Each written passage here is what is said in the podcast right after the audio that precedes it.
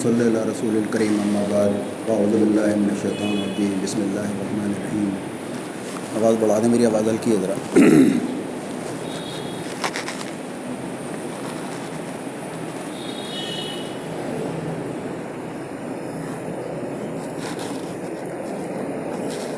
آج جو پروگرام کی ضرورت محسوس ہوئی ہے، اس کی وجہ یہ ہے کہ ہر سال رمضان آتے ہیں روزے بھی رکھتے ہیں، تراویح پڑھتے ہیں اور ایک روٹین سلسلہ جاری ہے۔ لیکن کچھ چیزیں جو ہیں جو میں سمجھ رہا تھا کہ لوگوں کے سامنے آنی چاہیے۔ میں کوئی عالم نہیں ہوں مقرر نہیں ہوں، لیکن کچھ باتیں اور کرنی ہیں۔ جن باتوں پر غور و فکر کرنا ہے۔ تو اس سے پہلے، سب سے پہلے ہمیں اپنی حیثیت واضح کر لینی چاہیے۔ ہماری حیثیت کیا ہے؟ کیونکہ پروگرام سے پہلے کچھ باتیں سامنے آئی ہمارے کوئی وقت کا خیال رکھنا چاہیے۔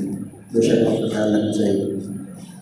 لیکن جتنا ٹائم وقت مطلب یہ ہوتا ہے کہ جتنا ٹائم طے ہو اس میں پروگرام پورا ہو جانا چاہیے۔ لیکن یہ نہیں ہے اس کا مطلب کہ وقت بہت مختصر ہو دنیا کے کاموں میں بہت سارے وقت لگاتے ہیں۔ اللہ کے لیے ہمارا وقت لگانے میں ہمیں کنجوسی نہیں کرنی چاہیے۔ تو دل کھول کے وقت لگانا چاہیے۔ اس میں تو ہماری حیثیت یہ ہے کہ ہم اللہ کے بندے ہیں۔ اور ہمیں پیدا اس لیے کیا گیا ہے کہ اللہ کی بندگی کریں۔ بندگی کا مطلب ہوتا ہے بندہ کہتے ہیں غلام یعنی بندگی کا مطلب اللہ کے غلامی کریں۔ پوری زندگی اللہ کی مرضی کے مطابق گزارنا، اس کو کہتے ہیں عبادت۔ تو اللہ تعالیٰ نے ہمیں عبادت کے لیے پیدا کیا ہے۔ عبادت کرنے کے لیے اس کی اطاعت کی ضرورت ہوتی ہے۔ عبادت بنتی ہے اطاعت سے، محبت کے ساتھ، جذبہ شکر کے ساتھ اطاعت کرنے کا نام ہوتا ہے عبادت۔ تو اطاعت جب ہم کریں گے تو اطاعت کرنے کے لیے ہمیں ضروری ہوتی ہے کہ اس کے احکامات ہمیں معلوم۔ احکام ہمیں کہاں سے معلوم ہوں گے اللہ تعالیٰ کے وہ قریب، قرآن قریب سے ہمیں معلوم ہوں گے۔ قرآن قریب میں بتایا کہ اللہ تعالیٰ ہم کیا کہتا ہے۔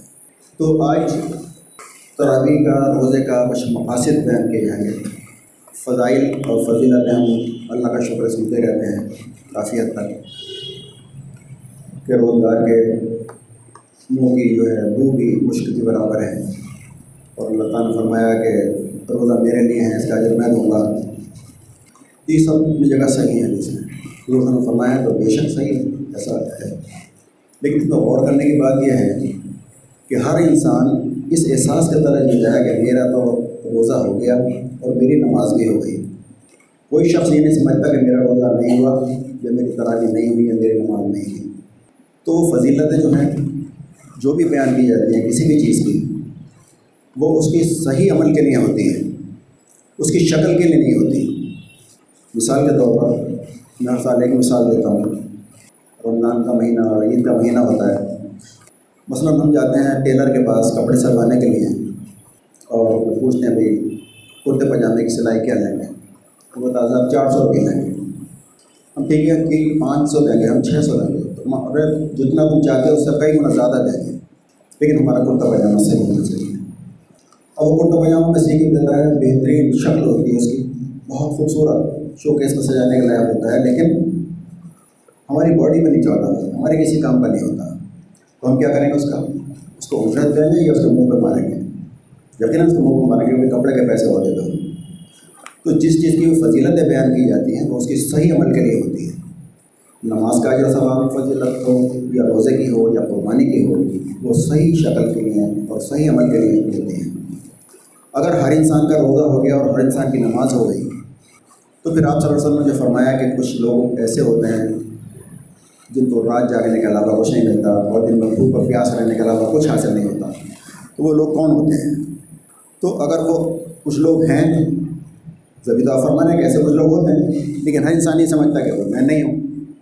تو ہر انسان کو فکر یہ کرنی چاہیے کہ جس کا روزہ نہیں ہو رہا ہے اور جس کی تراکی نہیں ہو رہی، وہ کہیں میں تو نہیں ہوں؟ حضرت عمر رضی اللہ تعالیٰ جو حضور صلی اللہ علیہ وسلم نے کچھ منافقہ کے نام بتائے تھے، حضرت حضیفر رضی اللہ کو۔ اور آپ نے منع کر دیا تھا کہ کسی کو بتانا مت۔ آپ نے آپ کے اوپر حملہ کیا تھا منافع دین نے۔ تو نام بتا دیا کہ منافع نہیں ہے بارہ منافقے کے نام بتایا آپ نے۔ اور یہ کہہ دیا تھا کہ تم کسی کو نام مت بتانا، یہ راز کی بات ہے۔ تو حضرت عمر اللہ تعالیٰ یہ پوچھا کرتے تھے حضیفہ میں یہ نہیں پوچھتا تم سے کہ میرا نام، وہ کون کون منافع ہے؟ بس یہ بتا دو، میرا نام تو نہیں ہے اس میں۔ یعنی اتنی فکر تھی، اپنی فکر تھی کہ میرا نام تو نہیں ہے منافع کون ہے۔ وہ حضرت عمر اللہ عنہ جن کو شیطان کی راستہ بدل دیا کرتا تھا، ان کو دیکھ کر انہیں ایک فکر تھی کہ منافق میں تو نہیں ہوں۔ تو ہر انسان کو فکر یہ ہونی چاہیے کہ میرے روزہ ہو رہا ہے کہ نہیں ہو رہا ہے، میری نماز ہو رہی ہے کہ نہیں ہو رہی ہے۔ تو روزہ ہو یا نماز ہو یا قربانی ہو، ہر چیز کی دو حیثیتیں ہوتی ہیں۔ ایک اس کی شکل ہوتی ہے اور ایک اس کا حقیقت ہوتی ہے۔ جیسے ایمان ہوتا ہے ایک حقیقی ایمان ہوتا ہے قانونی ایمان ہوتا ہے؟ قانونی ایمان کا مطلب ہوتا ہے کلمہ پڑھا، مسلمان ہو گئے۔ مسلمانوں میں آپ کا نام لکھا گیا۔ جب تک کہ کفری کلمہ نہ کہہ دیں، یا کوئی ایسا عمل نہ ہو جس سے آپ کافی قرار پائیں، جب تک مسلمان کہلائیں گے، چاہے نماز نہ پڑھیں، روزہ نہ رکھیں، حرام کھائیں سور کھائیں، کچھ بھی کریں، مسلمان کہلائیں گے دنیا میں۔ قانونی حیثیت یہ ہوتی ہے۔ ایک حقیقی ایمان والا ہوتا ہے حقیقی ایمان والا کون ہوتا ہے؟ اس کی تعریف اللہ نے بتائی سو رات میں حقیقت میں مومن وہ ہیں جو ایمان لائے اللہ اللہ کے رسول پر اور کسی شک میں نہ پڑے اور جہاد کے اپنی جان اور مالوں سے یہی ایسے نہ سچے لوگ۔ اللہ کا مسئلہ ہوں دعوی کے ایمان میں سچے یہ لوگ ہیں۔ تو اسی طرح سے حقیقی اور قانونی دو حیثیتیں ہوتی ہیں۔ نماز کی بھی ایک شکل ہوتی ہے اور ایک اس کی حقیقت ہوتی ہے۔ شکل جو ہم سچے روح کو بیان کرتے ہیں، شکل ہوتی ہے۔ اس کے روح کیا ہے؟ جو سورہ محمود اللہ تعالیٰ نے فرمایا، یقیناً فلاح بائی مان لانے بعد انہیں جو اپنی نماز کا خوش و اختیار کرتے ہیں۔ تو یہ اس کی حقیقت ہے۔ خوش ہو اس کی جان ہے۔ تو کسی چیز کی شکل بھی اچھی ہو تو اچھی بات ہے، لیکن اس کی جان مین چیز ہوتی ہے۔ مثال کے طور پر میں اگر میری شکل صحیح ہے تو صحیح ہے، جان نہیں ہے تو لاش ہے۔ لیکن ایک ہاتھ نہیں ہے تو ابھی میں پرویز رہوں گا، دو ہاتھ نہیں تو ابھی پرویز رہوں گا۔ اگر جان باقی ہے، اس کے ساتھ شکل بھی اچھی ہو تو اچھی بات ہے۔ تو شکل اچھی ہونا ٹھیک ہے، لیکن اصل چیز جو ہوتی ہے، اس کے روح ہوتی ہے۔ اسی طرح سے روزہ بھی ایک قانونی روزہ ہوتا ہے ایک حقیقی روزہ ہوتا ہے۔ قانونی روزہ کیا ہوتا ہے؟ قانونی روزہ ہوتا ہے کہ صبح فجر سے لے کے اور مغرب تک نہ کھائیں گے، نہ پئیں گے اور نہ بیوی کے پاس جائیں گے۔ یہ قانونی روزہ ہوتا ہے۔ اور حقیقی روزہ کیا ہوتا ہے؟ حقیقی روزہ وہ ہوتا ہے۔ یعنی جو قانونی روزے کا مطلب دن بھر بھوکے پیسے رہنا۔ اور حقیقی روزے کا مطلب ہوتا ہے، ہماری آنکھ کا روزہ، ہمارے کان کا روزہ، ہمارے دل کا روزہ۔ اور آپ صلی اللہ علیہ وسلم نے فرمایا کہ حضور کو فرمایا کہ اللہ تعالیٰ کو کوئی ضرورت نہیں ہے اس کے بھوکا پیاسا رہنے کی، جس نے جھوٹ بولنا اور جھوٹ کا عمل کرنا نہیں چھوڑا۔ تو حقیقی روزہ یہ ہوتا ہے اور روزہ کائے کے لیے؟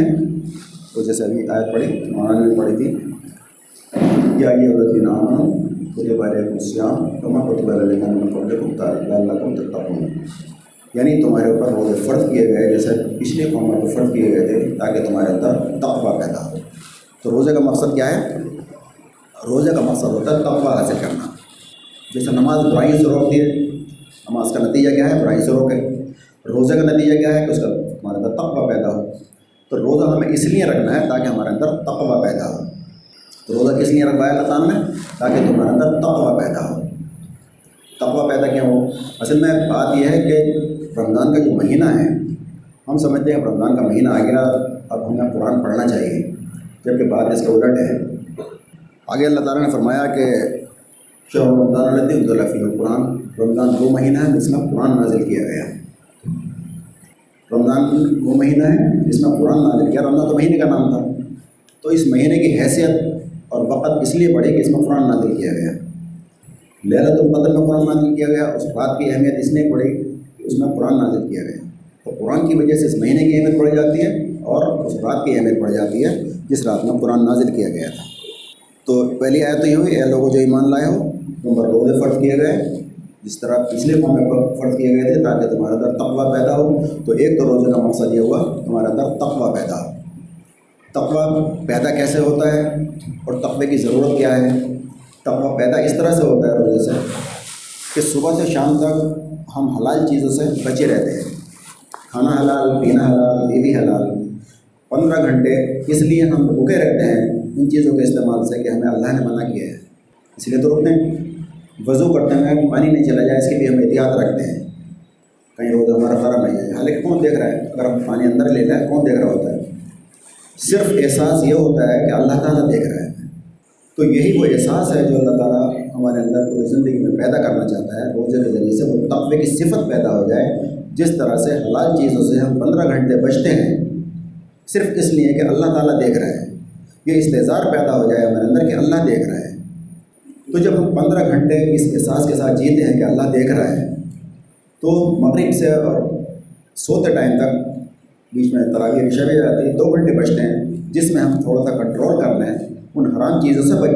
حلال چیزیں ہماری جائز ہو جاتی ہے کھانا پینا بھی حلال ہو جاتی ہے، لیکن وہ جو حرام چیزیں اللہ تعالیٰ نے کی ہیں، ان سے بھی بچ جائیں۔ جب پندرہ گھنٹے حلال چیز سے بچ جائیں تو کہ ہم دو گھنٹے اور نہیں بچ سکتے حرام چیز سے۔ جب دو گھنٹے بچ گئے سو جاتے ہیں، پورا دن ہمارا گزر گیا۔ تو تقوی کا معنی ہوتے ہیں بچنا، برائیوں سے بچنا، اللہ کی نافرمانی سے بچنا۔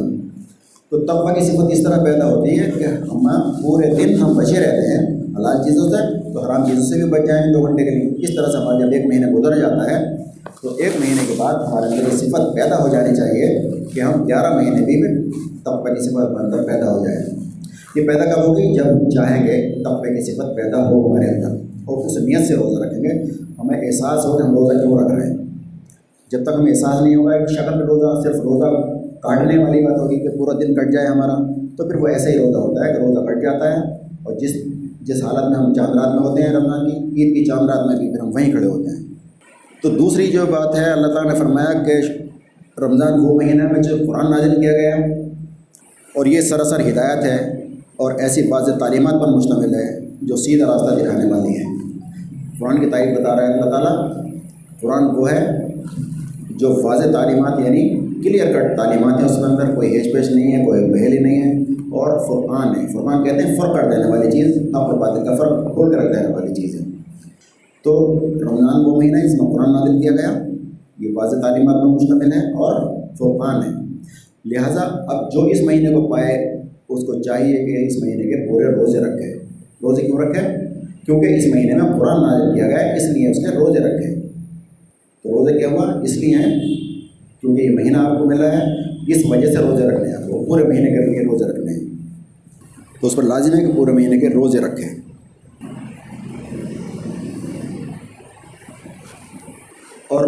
آگے اللہ تعالیٰ چھوٹ دیتی ہے کہ کوئی مریض ہو یا سفر کی حالت نہ ہو، تو وہ روزہ چھوڑ دے اور بعد میں اس کی تعداد پوری کر لے۔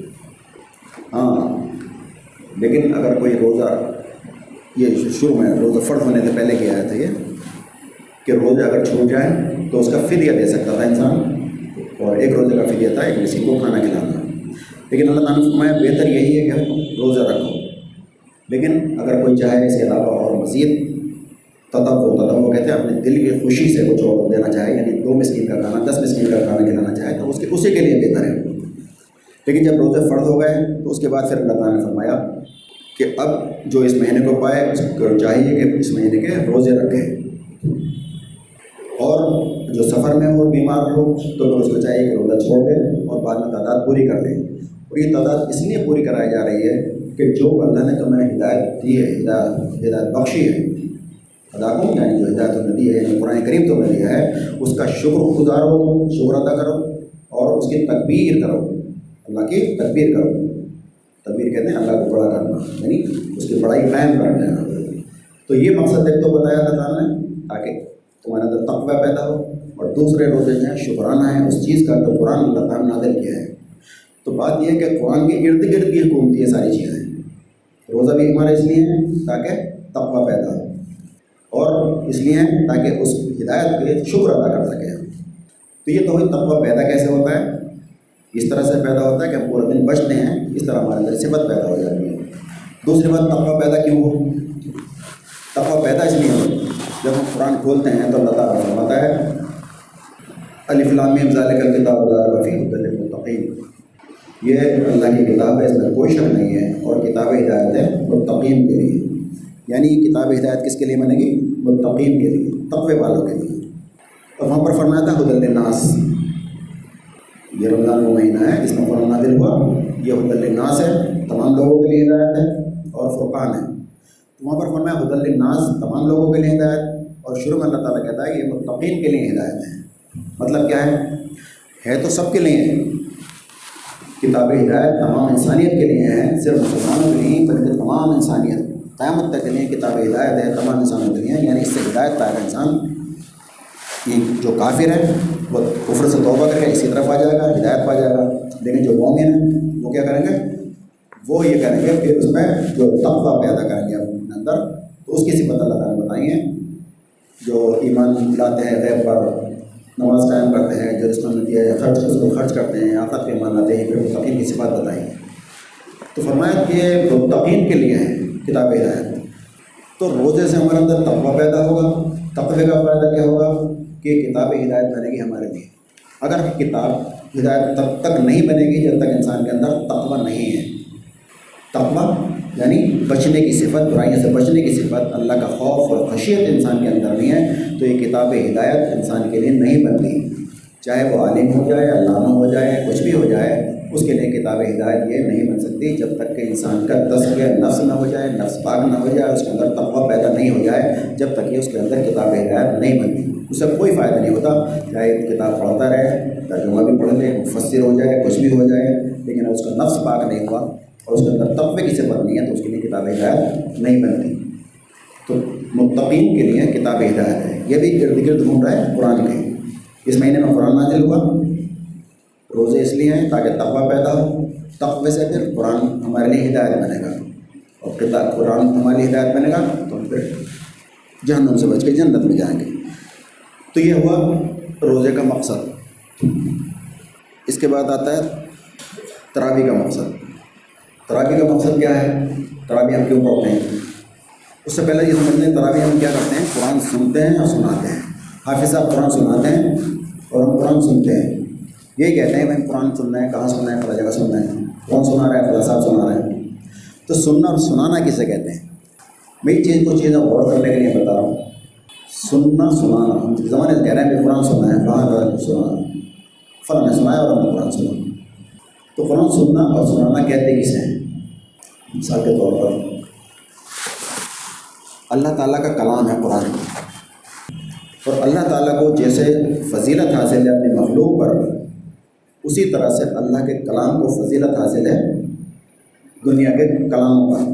کسی بھی انسان کا کلام ہو، اس کے کلام پر فضیلت حاصل ہے اللہ کے کلام کو یعنی قرآن کریم تو ابھی یہ ہمیں غور یہ کرنا ہے کہ ہم اللہ کے کلام کو وہ مرتبہ دیتے ہیں وہ حق دیتے ہیں، جو اس کا ہونا چاہیے۔ اللہ تعالیٰ قرآن فرمایا، تم نے اللہ کی قدر نہیں کی جیسے قدر کرنے کا حق تھا۔ تو ایک انسان مثال کے طور پر ایک ان پڑھ آدمی ہے۔ اس کے پاس ایک نوٹس آتا ہے انگلش میں آتا ہے۔ تو وہ معذوری نہیں، کہتا ہے کہ میں نہیں جانتا نوٹس دیکھ کر نہیں ڈال دیتا۔ کیا کرتا ہے؟ اسے بے چینی ہوتی ہے کہ جج صاحب کا کلام ہے، آر ڈی او کا کلام ہے، کسی بھی کلام ہے۔ وہ بے چینی ہوتی ہے اور پڑھوانے جاتا ہے۔ ماسٹر صاحب میرے خط پڑھ کے سنا دیں اور وہ پڑھ کے سنا دیا انگلش پڑھ کے سنا دی۔ تو کیا مطمئن ہوتا ہے۔ انگلش پڑھتے مطمئن نہیں ہوگا۔ وہ کہہ گا، صاحب ڈیٹ پٹ مت کرو، یہ بتاؤ اس میں لکھا کیا ہے۔ یعنی اس کا میسیج کیا ہے؟ اصل مطلب یہ بتاؤ۔ تو سنانے کا مطلب ہوتا ہے، اس میں لکھا گیا۔ حالانکہ اس نے پڑھ کے سنا دیا، لیکن وہ مطمئن نہیں وہی بتاؤ لکھا کیا ہے اس کے اندر۔ پھر اس کا ترجمہ کر کے بتاتے ہیں، اس میں یہ لکھا ہے کہ دس تاریخ تک دس ہزار روپئے جرمانہ پڑا ہمارے پاس وہ جمع نہیں کیا تو آپ کو جیل بند کر دیا جائے گا۔ پھر کیا کرے گا وہ؟ پھر اس کو نہ تو سجائے گا، نہ اس کو فریم کرائے گا، نہ اس کو روز پڑھوائے گا، بلکہ فوراً اس کا عمل شروع ہو جائے گا، کیونکہ وہ جج صاحب کا کلام ہے۔ یہ جج صاحب کے کلام کی ویلیو ہے۔ جماعت آتی ہے باہر کی۔ حضرت جی اپنا فرماتے ہیں، کچھ اور ایک مترجم ساتھ ساتھ گھومتا ہے چالیس دن تک، وہ بتاتا ہے کہ حضرت نے یہ فرمایا۔ یہ ان کے کلام کی ویلیو ہے۔ یہ تو دوسروں کے کلام کی ویلیو جو ہم سمجھتے ہیں۔ اپنے کلام کی ویلیو ہم کیا سمجھتے ہیں؟ مثال کے طور پر میں، میرا نوکر ہے، میں اسے کہتا ہوں، انگریزی میں یا انگلش میں یا عربی میں کہ بیٹے گلاس پانی لیا اور عربی نہیں جانتا اگر میں ایک ہزار مرتبہ کی تصویر پڑھ لوں تو وہ وہ دیکھتا رہے گا، وہ نہیں سمجھے گا کیا کہا ہے۔ اس سے ایک بار میں کہوں بیٹے پانی لیا تو اب اس نے سنا لیکن ابھی سننے کا ہاں حق ادا نہیں ہوا۔ دوبارہ کہوں بیٹے پانی لیا نہیں اٹھا۔ تیسری بار کہوں گا بیٹے پانی لیا بس چوتھی بار میں غصہ آئے گا اور پھر میرا پارا آئی جگہ، پھر وہ بہرا ہے کیا سنا نہیں انہوں نے جسے اللہ تعالیٰ کہتے ہیں سن جو بہرے ہیں، اندھے ہیں، گونگے ہیں۔ اسی طرح سے میں کہوں گا، بہرا ہے تو نے سنا نہیں۔ یعنی میں نے کہا اور ابھی تک بیٹھا ہوا ہے تو نے سنا نہیں۔ یہ میرے کلام کی ویلیو ہے، میں سمجھتا ہوں۔ تو کیا اللہ کے کلام کی ویلیو ہم اپنے کلام کے برابر بھی سمجھتے ہیں؟ یا جیسا ابھی کسی نے جی کے کلام کے برابر ویلیو دیتے ہیں، اپنے خالق کے کلام کو؟ نہیں۔ ایک تو ہم اس کلام کو پڑھنے کی ضرورت نہیں ہے، پڑھتے بھی ہیں تو ہم عربی میں پڑھتے ہیں، اس کو سمجھنے کی ضرورت نہیں ہے۔ اور اگر اس ترجمہ پڑھ لیا تو اسے غور و فکر کرنے کی ضرورت نہیں ہے۔ اور غور و فکر بھی اگر کر لیا تو اسے عمل کرنے کی ضرورت نہیں ہے۔ یہ ہمارا رویہ ہے قرآن کریم کے ساتھ، جو ہم زیادتی کر رہے ہیں، قرآن کریم کے ساتھ ظلم کر رہے ہیں۔ تو یہ ہمارا رویہ ہے قرآن کے تو سننا سنانے کیسے کہتے ہیں؟ سننے کا مطلب ہی یہ ہوتا ہے کہ اس میں عمل، اسی کو سننا کہتے ہیں۔ سڑک پہ جا رہے ہیں، ہارن بجا جا رہے ہیں ایک آدمی نہیں ہٹتا تو کیا کہتے ہیں؟ ارے بہرا ہے کیا یعنی بہرے میں اس میں کوئی فرق نہیں ہے۔ سننے کے بعد نہیں ہٹا تو وہ بہرا ہی ہے۔ تو یہ ہوا اس کا حیثیت۔ تو تراوی کا جو مقصد ہے وہ کیا ہے؟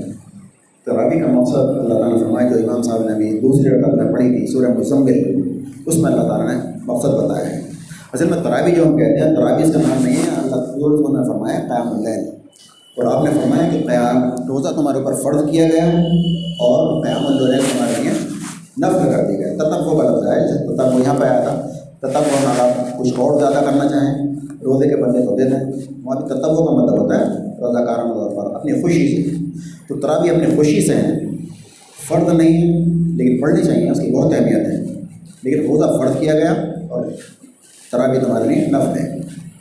تو اس کا قیام اللیل مطلب ہے اس کا مطلب تراوی تو تربیہ کا بن گیا ہے تربیہ کا مطلب ریسٹ ہوتا ہے بیچ میں۔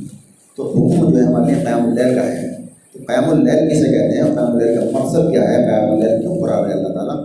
وہی صورت میں سورہ مزمل میں اللہ تعالیٰ نے فرمایا، یا یہ اور مزمل ہے اور لپیٹ کر لیٹنے والے کم اللہ اللہ خلیلہ کھڑے ہو جاؤ کم کھڑے ہو جانا اللہ خلیلہ مگر کم۔ تو اللہ تعالیٰ حضور علیہ وسلم کو کھڑا کر رہا ہے اے اور لپیٹ کر لیٹنے والے کھڑے ہو جاؤ، لیکن کم۔ آدھی رات یا اس سے کچھ کم کر لو یا آدھی رات سے کچھ زیادہ بڑھا لو۔ مقصد کیا ہے؟ پیمانہ دے دیا اللہ تعالیٰ نے آدھی رات کا۔ اب گھڑیاں دو تین نہیں تھیں، آدھی رات کا ناپ تول کیسے کرے گا؟ تو اس سے کم ہو جائے، آدھی ایک تہائی رات رہ جائے یا دو تہائی رات رہ جائے۔ تو پوری رات نہیں جاگنا ہے، بلکہ آدھی رات پیمانہ دے دیا ہے، اس سے تھوڑا کم ہو جائے، زیادہ ہو جائے۔ لیکن اس میں آپ کو سونا بھی ہے۔ تین پہر ہوتے ہیں رات کے۔ تین پہر مثال کے طور پر نو گھنٹے کی رات ہو رہی ہے، مغرب سے فجر تک، شہری تک۔ تو تین تین گھنٹے کے تین پہر ہو جاتے ہیں۔ تو ایک پہر میں سو جائے دو پہر عبادت کرنا ہے یا دو پہر سو جائے ایک پہر عبادت کرنا ہے۔ تو قیام اللیل کا جو صحیح وقت ہے، وہ ہے آدھی رات۔ جو آپ صلی اللہ علیہ وسلم کو اللہ تعالیٰ حکم دے رہے ہیں کہ آدھی رات یا کچھ کم یا کچھ زیادہ کھڑے رہا کرو۔ اچھا یا کچھ بڑھا لو یعنی آج رات سے زیادہ کر لو۔ قرآن کو ٹھہر ٹھہر کر پڑھا کرو۔ یعنی اللہ تعالیٰ کھڑا کر رہا ہے، آج رات کھڑے رہا کرو اور پھر قرآن کو ٹھہر ٹھہر کر پڑھا کرو۔ کھڑا کیوں کر رہا ہے؟ قرآن پڑھنے کے لیے۔ ٹھہر ٹھہر کر پڑھا کرو جبکہ سورہ مزمل چند آیات، سورہ مدثر کے چند آیات، سورہ کے چند آیات آئی تھی، اس وقت نازل ہوئی تھی۔ بہت مختصر سا قرآن نازل ہوا تھا۔ اس میں اللہ تعالیٰ کہہ رہے ہیں روزانہ کھڑے ہونا ہے اور ٹھہر ٹھہر کر پڑھنا ہے اور آدھی آدھی رات پڑھنا ہے۔ یعنی بار بار اس کو پڑھنا ہے۔ کیوں؟ کیونکہ آپ کے ذہن نشین ہو جائے قرآن۔ قرآن بیٹھ جائے آپ کے دل میں دل دماغ میں پیوست ہو جائے، بار بار اس کو پڑھنا ہے۔ کیوں پڑھنا ہے؟ پڑھنے کا فائدہ کیا ہے؟ قیام اللہ سے ہمیں فائدہ کیا ہے؟ یہ اس لیے بتا رہا ہوں کہ ہم نے کئی لوگوں سے پوچھا کہ قیام یہ تراجم کیوں پڑھتے ہیں؟ اب ثواب ہے وغیرہ سنت ہے، اس لیے پڑھتے ہیں۔ اور تراوی میں ایک صاحب بحث کر رہے تھے، کہ حدیث اور ایک فنفی عالم کہ کوئی گارڈ ہیں کوئی بیس ہیں تو میں نے کہا، بھائی گارڈ بیس کا کوئی مسئلہ نہیں کتنی بھی پڑھ لو رفی نماز ہے۔ مقصد یہ کہ مقصد پتہ ہونا چاہیے تو تراوی کیوں پڑھ رہے ہیں ہم؟ مقصد کیا ہے اس کا؟ بلکہ عبادت میں کوئی مقصد نہیں ہوتا ہے۔ تو ہر چیز کا مقصد ہوتا ہے، نماز کا روزے کا تراوی کا، ہر چیز کا مقصد۔ ہے تو آگے اللہ تعالیٰ نے فرمایا کہ رات کھڑے رہا کرو، لیکن کم، اور قرآن کو ٹھہر ٹھہر کر پڑھا کرو۔ اس کے بعد اللہ تعالیٰ نے فرمایا، ہم تم پر ایک بھاری کلام نازل کرنے والے ہیں۔ یہ وجہ ہے جو اللہ تعالیٰ کھڑے کر رہا ہے رات میں۔ قرآن کو ٹھہر ٹھہر کر پڑھنا ہے رات میں۔ کھڑے ہونا ہے۔ کیوں؟ کیونکہ ہم تم پر ایک بھاری کلام نازل کرنے والے ہیں۔ یہ وجہ بتا رہے ہیں اللہ تعالیٰ قیام اللیل کی۔ بھاری کلام کیا ہے؟ بھاری کلام یہی ہے قرآن کریم۔ اب اس کے بھاری پن کا، اس کی عظمت کا، اس کا ہمیں اندازہ نہیں ہے۔ کیونکہ ہم یوں بس پڑھے جا رہے ہیں رٹوں کی طرف پڑھے جاتے ہیں۔ اس کی عظمت کا اندازہ کئی طرح سے ہم لگا سکتے ہیں۔ جب حضرت وہی نازل ہوتی تھی ایک ساری فرماتے ہیں کہ میرے قرآن پہ آپ کا سر رکھا ہوا تھا وہی آئی ایسے رکھا تھا جیسے پہاڑ میری جان کا آ گیا اتنا وزن ہوتا تھا۔ کبھی آپ اونٹنی پہ ہوتے، وہی آ جاتی تو اونٹنی وہیں رک جاتی جھک جایا کرتے تھے۔ اتنا وزن ہوتا بھائی وہی کا ہوتا تھا۔ حضرت عائشہ تعالیٰ فرماتی ہیں، ایک بار آپ میرے رکھے ہوئے سر لیٹے ہوئے تھے، تو جب وہی نازل ہو گئی، تو اس میں وزن تھا۔ دوسری بات یہ، جاڑوں میں بھی آپ کو پسینہ آ جایا کرتا تھا، اس کے اس کی عظمت اندازہ یہ ہے۔ ایک تو وجہ یہ ہے، دوسری بات اللہ تعالیٰ نے فرمایا کہ اگر قرآن ہم کسی پہاڑ پہ نازل کر دیتے، اگر یہ قرآن کسی پہاڑ پہ نازل کر دیتے تو تم دیکھتے کہ وہ اللہ کے خوف سے دبا جاتا ہے اور پھٹا پڑتا ہے۔ اور یہ مثالیں ہم اس لیے دیتے ہیں، لوگوں کے سامنے بیان کرتے ہیں تاکہ وہ اس کا غور و فکر کریں۔ یعنی کسی پہاڑ پہ بھی اگر ہم نازل کر دیتے تو آپ دیکھتے کہ قرآن کے وزن سے، قرآن کی عظمت کی وجہ سے دبا جاتا ہے اور پھٹا پڑتا ہے پہاڑ۔ یہ اس کی عظمت ہے قرآن کی۔ اس کے اندازہ کیسے کر سکتے ہیں؟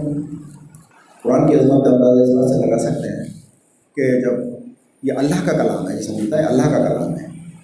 موسیٰ علیہ السلام جب دور پہ گئے، موسیٰ علیہ السلام نے اللہ تعالیٰ سے گزارش کی کہ اللہ تعالیٰ مجھے اپنا دیدار کرا دیں دیدار کرنے کے موسیٰ علیہ السلام نے خواہش ظاہر کی۔ اللہ تعالیٰ نے فرمایا کہ نہیں، تم مجھے نہیں دیکھ سکتے۔ تمہاری یہاں کی لائق نہیں کہ میرا دیدار کر سکیں۔ ہاں اگر تم مجھے دیکھنا چاہتے تو فلب پہاڑ کی طرف دیکھو، میں اس پر تجلی ڈالتا ہوں۔ اگر تم اسے برداشت کر سکے تو پھر سوچنا کہ تم مجھے دیدار کر سکتے ہو۔ تو اللہ تعالیٰ نے ڈائریکٹ نہیں دکھایا، بلکہ پہاڑ پر تجلی ڈالی۔ موسیٰ علیہ السلام پہاڑ کی طرف دیکھ رہے تھے اور پہاڑ ریزہ ریزہ ہو گیا اور موسیٰ علیہ السلام وش کھا کے بے ہوش ہو کر گر پڑے۔ یہ اللہ تعالیٰ کی تجلی کا اثر تھا۔ وہی اللہ تعالیٰ کے کلام کا بھی اثر ہے۔ جس کلام کو ہم اتنے ہلکے میں لیتے ہیں، جس کی ہم کوئی قدر محسوس نہیں ہوتی۔ وہ اس کے کلام کا اثر ہے۔ دوسری بات جو اللہ تعالیٰ یہاں پہ فرما رہا ہے، جو کھڑا کر رہا ہے اللہ تعالیٰ اور فرما رہا ہے کہ ہم بھاری کلام نازل کرنے والے ہیں۔ اس کا بھاری پن کا اندازہ لگا سکتے ہیں۔ سورہ مدثر میں اللہ تعالیٰ نے اشارت فرمایا کیا ایو المدثر و فانظر و فکبر۔ اے اور لپیٹ کر لیٹنے والے، اٹھو اور اپنی رب کی بڑائی کا اعلان کر دو۔ فکبر کا مطلب ہوتا ہے بلکہ بڑا کر دو۔ تم ڈرا دو اور ابا کا فکبر اور اللہ کو بڑا کر دو۔ یعنی اے اور لپیٹ کر لیٹنے والے اب وقت گزر گیا۔ اب آپ کھڑے ہو جائیں اس دعوت کو لے کر، قرآن کی دعوت کو لے کر۔ اور لوگوں کو خبردار کرتے ہیں، انتظار کرتے ہیں، ڈرا دیں۔ یعنی جو ابا صنعت میں پڑے ہوئے تھے، اب ان کو چتارنی دے کے بارن کر کے جگا دیں۔ اور فکبر اور اپنے رب کو بڑا کرتے ہیں بڑا کرنے کا مطلب ہے، بڑا کرنا ہمارا کام نہیں ہے، اللہ تو بڑا بڑا کرنے کا مطلب ہے اس کی بڑائی قائم کر دیں دنیا میں۔ جو دنیا میں دوسروں کی بڑائیاں قائم ہیں، دوسروں کی چودراہٹ قائم ہیں، ان ساری چودراہٹ کو بڑائیوں کو ختم کر کے اللہ کی بڑائی دنیا میں نافذ کر دے اور وہ اللہ کے رسول صلی اللہ علیہ وسلم نے اللہ کی بڑائی نافذ کر کے دکھائی دنیا میں۔ اللہ کے قانون کو نافذ کر کے دکھایا۔ تو وہ ہے تقبیر رب تقبیر کا مطلب نائر تقبیر اللہ پر نہیں ہوتا ہے تو صرف الفاظ ہے حقیقت میں تقبیر کیا ہوتی ہے؟ اللہ کی بڑائی قائم کر دیں یعنی اس کی بڑائی میری شخصیت کے اندر قائم ہو، اس کی بڑائی میرے گھر کے اندر قائم ہو، اس کا نظام میرے اوپر بھی چلے، میرے گھر میں چلے پارلیمنٹ میں بھی چلے، مارکیٹ میں بھی چلے، ہر جگہ اللہ کا نظام بنے یہ ہے اللہ کی بڑائی قائم کرنے کا مطلب۔ اور بکا فقب کے حضور وسلم کو چالیس سال تک مشرقین مکہ بہت عزت کرتے تھے، محبت کرتے تھے، پیار کرتے تھے ساتھ ہی کہتے تھے۔ لیکن جس دن سے قرآن کی دعوت آنا شروع کی، اس دن سے جو ہے کسی نے مجموع کہا کسی نے شاعر کہا کسی نے کچھ کہا۔ اور لانتے ہیں سب کچھ شروع ہو گیا۔ سب سیرت آنا پڑی ہے تفصیل کا موقع نہیں ہے۔ تو یہ قرآن کی عظمت۔ اس قرآن کی دعوت کو لے کے جب آپ اٹھے، تو اتنی مصیبت اور پریشانیاں آئیں حالانکہ اس کو کوئی جگہ نہیں ہو رہی تھی۔ صحابہ کرام کو ریت پہ لٹایا جا رہا ہے اندارہ پہ لٹایا جا رہا ہے، آپ کو تانی دے جا رہا ہے۔ سب کچھ یہ رکائی کی وجہ سے اس قرآن کی دعوت کو لے کے اٹھے تھے یہ ہے بھاری کلام۔ اور اس کلام کی عظمت کا اندازہ تھوڑا تھوڑا ہمیں بھی ہو رہا ہے۔ جب اس کی دعوت پہنچا رہے ہیں تو ہمیں بھی ہو رہا ہے اس کا اندازہ کیا کیا ریئیکشن ہوتا ہے۔ لوگ کتنی مخالفت کرتے ہیں۔ اس کی کہ لوگوں کو تھوڑا درس نہ سنو۔ میں نے کیا کیا باتیں کرتے رہتا ہوں جبکہ مشرقین کا کام تھا۔ اللہ تعالیٰ نے فرمایا منکرین ہم کہتے ہیں کہ جب تمہارے سامنے قرآن پڑھا جائے تو اس کو نہ سنو، نہ دوسروں کو سننے دو، بلکہ اس میں خلط ڈالو۔ اس طرح سے تم غالب آ سکتے ہو۔ یعنی قرآن سن لیا تو تم غالب نہیں آ سکتے۔ ان سب قرآن بھی سننے دو۔ تو یہ قرآن کی عظمت عظمت کا بیان۔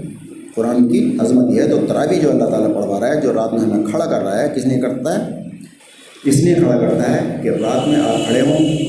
اللہ تعالیٰ نے فرمایا، نماز سے اور صبر سے مدد دو قرآن نے کیا فرمایا؟ نماز اور صبر سے مدد دو یعنی نماز تمہارا تعلق اللہ تعالیٰ سے مضبوط کرتی ہے اور تمہارا اندر وہ طاقت پیدا کرتی ہے، جس کے کے ذریعے سے آپ کی بیٹری چارج ہوتی ہے۔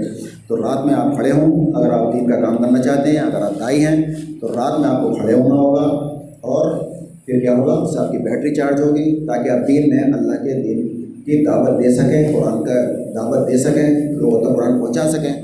اس میں جو آپ کو پریشانیاں پھر اوپر سے آنے والی ہیں، ان پریشانیوں کا مقابلہ آپ جب کر سکیں گے جب آپ کے اندر وہ قوت ہوگی جو ایک قائم العین ہمارے اندر پیدا کرتا ہے۔ تو قائم العین کا مطلب یہ ہے، وہ چیز، وہ قوت پیدا کرتا ہے کہ وہ بھاری کلام کو سہارنے کے لائق ہو جائے۔ تو یہ ہے تراوی کا مقصد قیام العین کا مقصد۔ تراوی ہم کہتے ہیں۔ اچھا سوال پہ سوال آیا تھا کہ صاحب وہ الگ ہے وہ الگ ہے قیام اللیل کا ذکر ہے، قیام اللیل وہ رات کی نماز جو بھی ہے وہ قیام اللیل ہوتی ہے۔ عشاء کے بعد پڑھ لیں گے فجر تحجد پڑھ لیں، تو سب قیام اللیل ہی کہلاتا ہے۔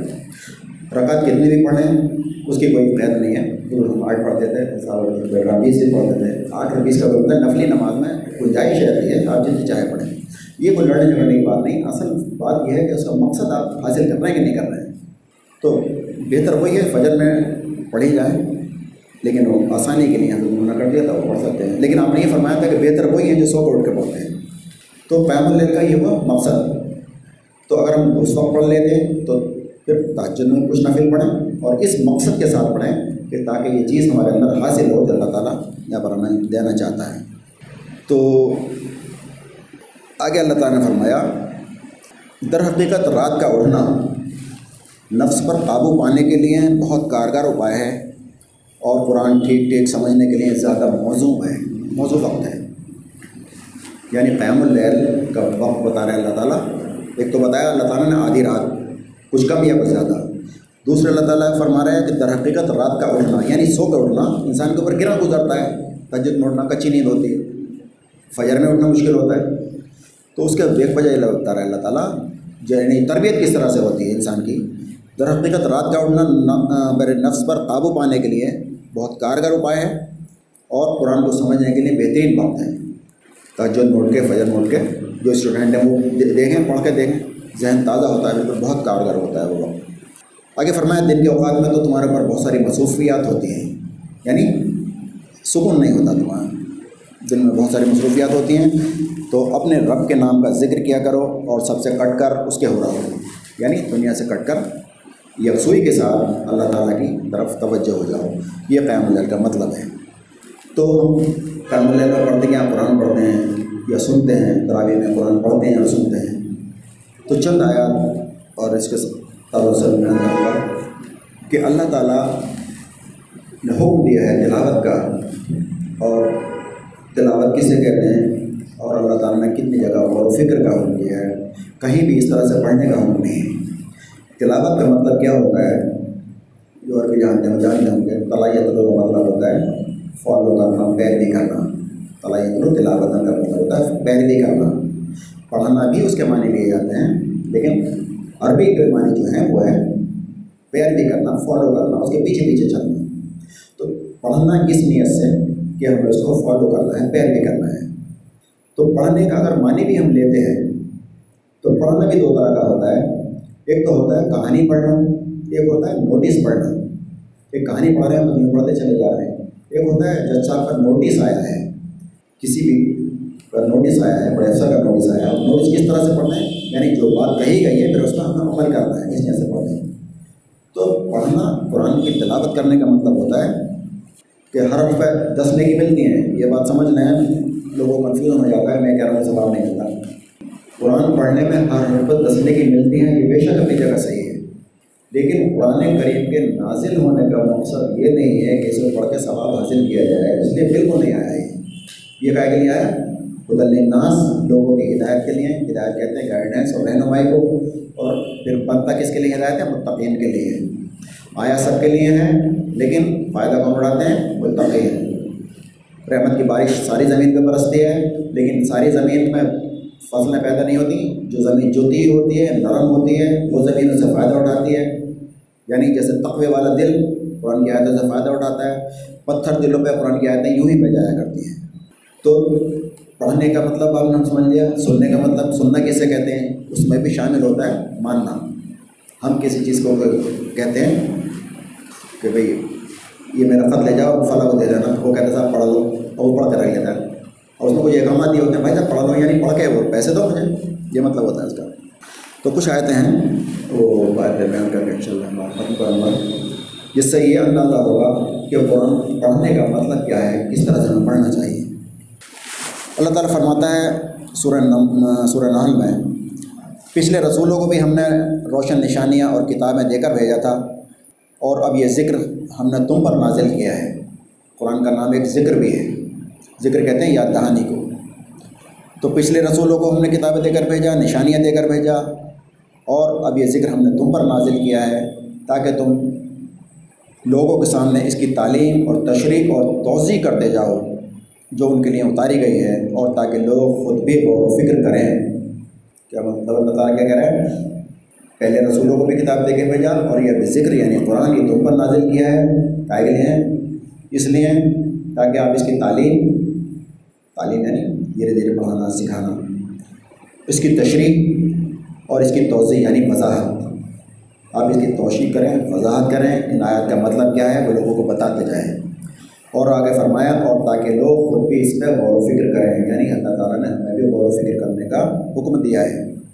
سورہ الصاد میں فرمایا، یہ ایک برکت والی کتاب ہے جو اے محمد صلی اللہ علیہ وسلم ہم نے تمہاری طرف نازل کی ہے تاکہ یہ لوگ اس کی آیات پر غور و فکر کریں اور عقل و فکر رکھنے والے اس سے کچھ سبق حاصل کریں۔ یہاں تو میں صرف ترجمہ پڑھ رہا ہوں میں اس لیے اس پر غور سمجھتے جائیں کہ اللہ تعالیٰ غور و فکر کرنے کی دعوت دے رہا ہے۔ کیوں ہی پڑھنے کا حکم کہیں نہیں ہے۔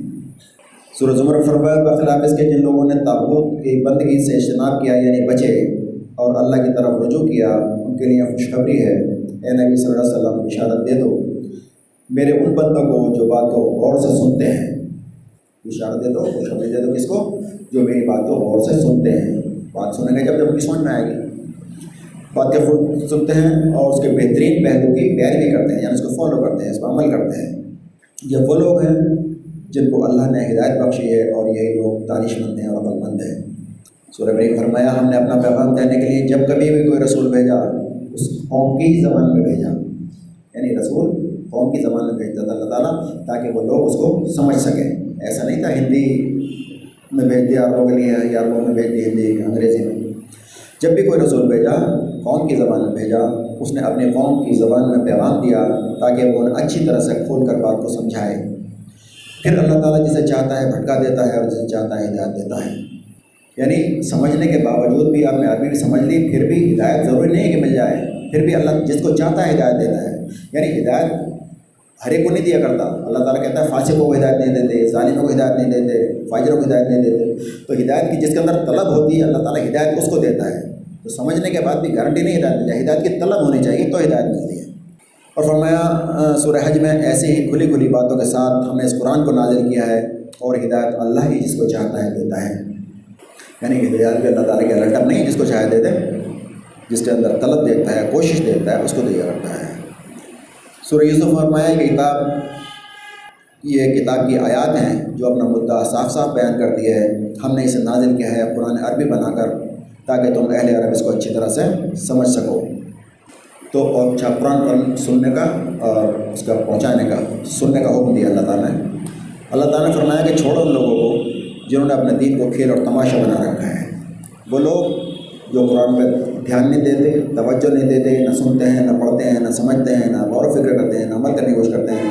اللہ تعالیٰ کہتا ہے، چھوڑو ان لوگوں کو جنہوں نے اپنے دین کو کھیل اور تماشا بنا رکھا ہے اور جنہیں دنیا کی زندگی فریب میں دھوکے میں مبتلا کیے ہوئے ہیں۔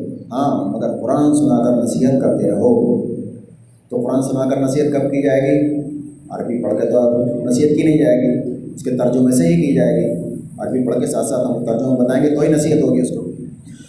تو قرآن سنا کر اس کو نصیحت کرتے رہو تب بھی کرتے رہو۔ کیوں؟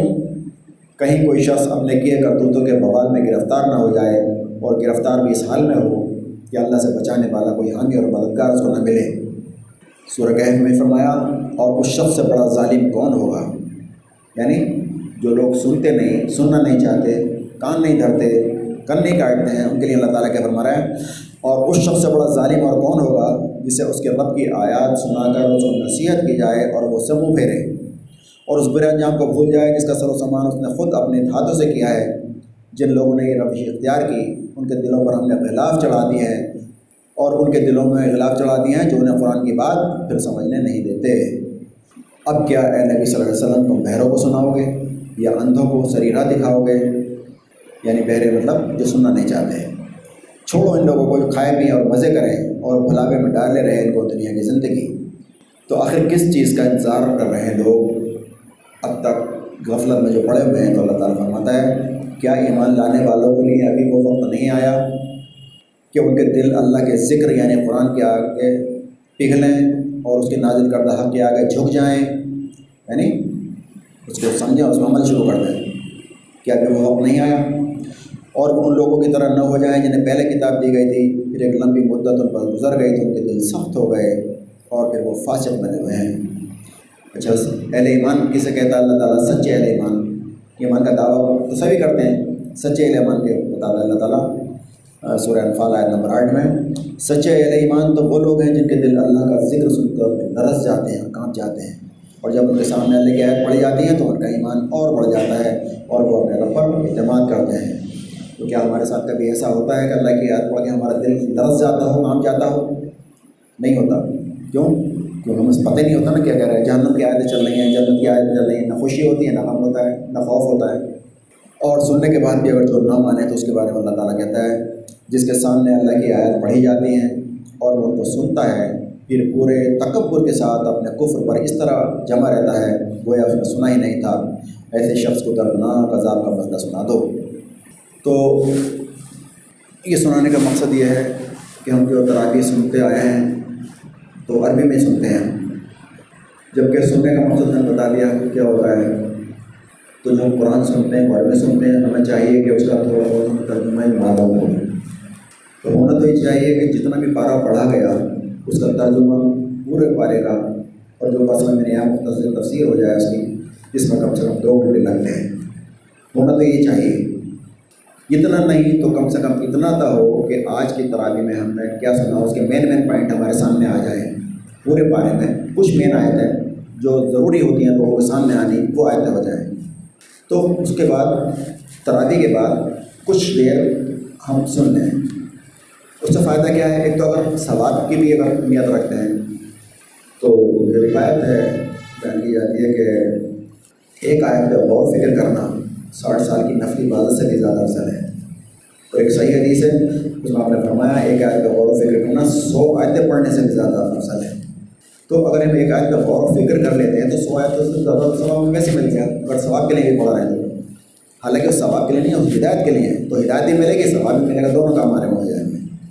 تو اس کے لیے دس سال سے ہمارا منہ چل رہا تھا، کلیہ والی مسجد میں ترابی کا خلاصہ کرتا تھا میں۔ تو اس بار دو گھنٹہ بھی یہاں پر ہو جائے۔ تو ارادہ یہ ہوا ہے کہ یہاں پر ترابی کا خلاصہ کیا جائے کچھ دیر کے لیے۔ تو دو گھنٹے میں تو خیر تیار ہوں، دو گھنٹے ہی پڑھ سکتا ہوں، لیکن لوگ جتنا برداشت کر سکتے ہوں۔ تو زیادہ تر لوگوں نے یہ کہا کہ بھائی یہ لوگ سننے تیار نہیں ہوتے، رکنے تیار نہیں ہوں گے۔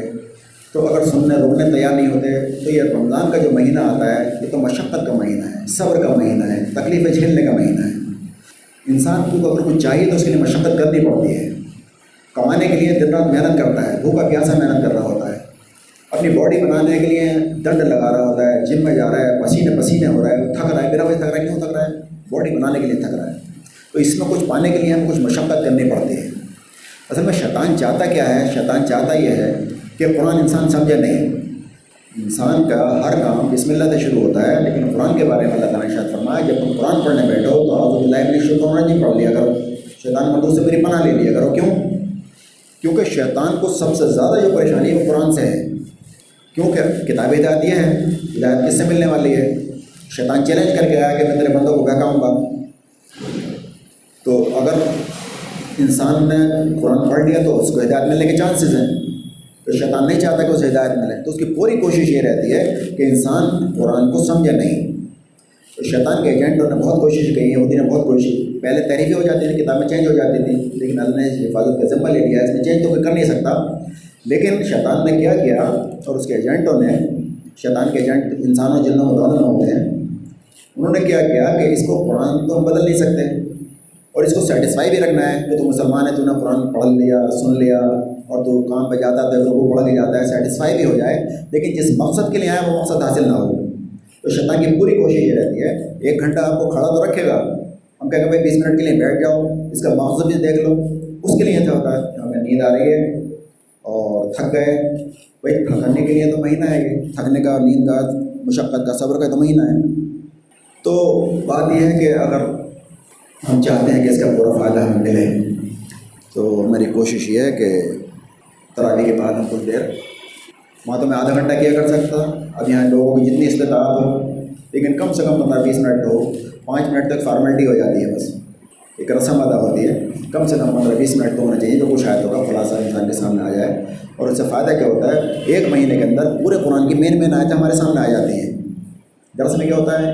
ایک آیت پہ درس ہو گیا، سالوں چل رہا ہے، ایک ہی آیت، ایک صورت پہ اس میں ہم پورے قرآن کا جو ہے نا، ہمارے سامنے آ جاتا ہے نچوڑ تو آپ کے مسجد میں انشاءاللہ ارادہ یہ ہے کہ تراوی کے بعد کچھ دیر کے لیے خلاصہ کیا جائے گا اور وہ وقت آپ لوگ جیسے چاہیں گے۔ پھر ایک مسئلہ یہ آتا ہے کہ تراوی جو شخص یہاں پڑھ سکتا ہے وہ یہاں پڑھ لیں اور جو یہاں دوسری جگہ پڑھ لیں وہ پڑھ کے آ جائیں ان کے ساتھ مسئلہ یہ آتا ہے کہ ہمارا بھنجا سنا رہا ہے، کسی کا بھتیجا سنا رہا ہے۔ تو اللہ تعالیٰ نے فرمایا وہاں پر ہمارے رشتہ داریاں کام نہیں آئیں گی، نہ باپ، نہ بیٹا کوئی کام آئے گا وہاں یہ قرآن کام آئے گا۔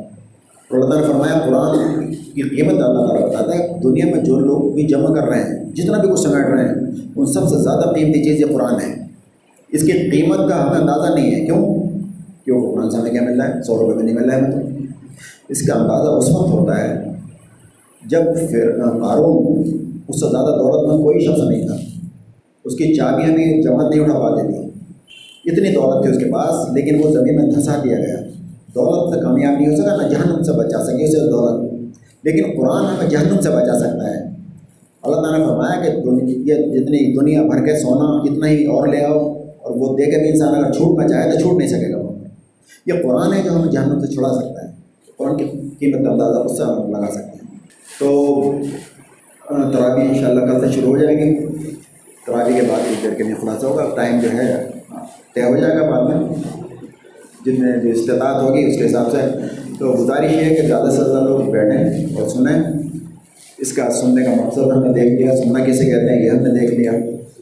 قرآن سننا کسے کہتے ہیں؟ قرآن پڑھنا کسے کہتے ہیں؟ قرآن غور و فکر کرنے کے اللہ تعالیٰ دیتا ہے۔ کتاب ہدایت ہے، ہدایت جب ملے گی، ہم اس کو سمجھیں گے۔ تو اس کی عظمت کو، اس کی اہمیت کو سمجھتے ہوئے کوشش یہ کریں۔ اگر لوگ رکتے ہیں، ٹھیک ہے، نہیں رکتے، ہمیں تمہارا کرنا ہے۔ دو رکیں چار رکیں دس رکیں جو اتنے بھی رکتے جو رکے گا، اس کا فائدہ ہے۔ یا تو پریملی بڑھ رہی ہے، جو لینا چاہے لے، نہیں لینا چاہے، اس کا اپنا نقصان کرے گا۔ تو ان شاء اللہ کل سے جو ہے، کوشش یہ کی جائے گی کہ لڑائی کا خلاصہ کچھ دیر کے لیے یہاں پر کیا جائے۔ میں اپنی بات ختم کرتا ہوں۔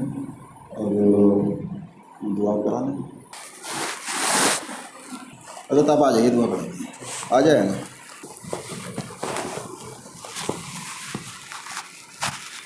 الحمد لله العالمين والصلاة والسلام على الأنبياء والمرسلين وعلى آله وأصحابه أجمعين لا إله إلا الله الحليم الكريم سبحان الله رب العرش العظيم والحمد لله رب العالمين. نسألك رحمتك وعزائم مغفرتك والغنيمة من كل بر والسلامة من كل إثم لا تدع لنا ذنبا الا غفرته يا ارحم الراحمين. ولا هما الا فرجته يا ارحم الراحمين. ولا حاجة هي لك الا قضيتها يا ارحم الراحمين. آمین ربنا ظلمنا انفسنا وان لم تغفر لنا وترحمنا لنكونن من الخاسرين. آمین ربنا هب لنا من ازواجنا وذرياتنا قرة اعين واجعلنا للمتقين اماما یا اللہ ہمارے یہاں بیٹھنے کو قبول فرما۔ آمین۔ یا اللہ جو باتیں قرآن کی نسبت سے کہی گئی ہیں یا اللہ ان پر عمل کرنے کی توفیق نصیب فرما۔ یا اللہ ہم سب کو قرآن کو سمجھ کر پڑھنے کی توفیق نصیب فرما۔ یا اللہ کی جذبے کے ساتھ ڈاکٹر صاحب اس میں لگے ہوئے ہیں۔ یا اللہ ان کو قبول فرما۔ یا اللہ سب کو قبول فرما۔ کہنے والوں کو بھی قبول فرما۔ سننے والوں کو بھی قبول فرما۔ یا اللہ ہم سب کو پوری امت کو قرآن سے لگاؤ اور قرآن سے محبت عطا فرما آمین یا اللہ قرآن سے محبت عطا فرما آمین۔ یا اللہ ہر گھر کے اندر قرآن کی تعلیمات کو عام فرما آمین۔ یا اللہ قرآن کو سمجھنے کی توفیق نصیب فرما آمین۔ ہمارے بچوں کو ہماری بچیوں کو ہماری ماں اور بہنوں کو ہمارے نوجوانوں کو سب کو قرآن مجید پڑھ سمجھ کر پڑھنے کی توفیق نصیب فرما آمین۔ یا اللہ ترابی کے اندر جو قرآن مجید پڑھا جاتا ہے اور بعض جگہوں پر جو تین دن میں اور دس دن میں قرآن مجید پڑھا جاتا ہے اس کا حق ادا نہیں ہوتا اور اس کی بے ادبی ہوتی ہے۔ ہم سب کو اس کو سمجھنے کی اور صحیح طریقے سے قرآن مجید کے پڑھنے کی اور سننے کی توفیق نصیب فرما۔ آمین۔ یا اللہ ہم سب کو قرآن مجید سے محبت عطا فرما۔ یا اللہ ہم میں سے جو بیمار ہیں اس قرآن کی برکت سے سب کو شفا نصیب فرما۔ سب کی پریشانیوں کو دور فرما۔ یا اللہ اس قرآن کی برکت سے ہمارے ملک میں اور پورے عالم کے اندر امن و امان قائم فرما۔ خاص طور سے ہمارے ملک میں امن و امان قائم فرما۔ یہاں کے رہنے والوں میں آپس میں اتفاق و اتحاد پیدا فرما۔ آپس میں اتفاق و اتحاد پیدا فرما۔ یا اللہ دشمن کا جو ارادہ ہے اور اس کا جو ایجنڈا ہے یہاں کے مسلمانوں کے بارے میں یا اللہ اس کے ایجنڈے کو اس کے ارادے کو نیز کو نابود فرما۔ یا اللہ مسلمانوں کی حفاظت فرما۔ جان مال کی حفاظت فرما۔ عزت و آبرو کی حفاظت فرما۔ یا اللہ مساجد کی حفاظت فرما مدارس کی حفاظت فرما خانقاہوں کی حفاظت فرما دینی مراکز کی حفاظت فرما۔ یا اللہ اسلام کی حفاظت فرما اسلام کے ماننے والوں کی حفاظت فرما یا اللہ ہم سب کو بھی یا اللہ تیاری کے ساتھ زندگی گزارنے کی توفیق نصیب فرما۔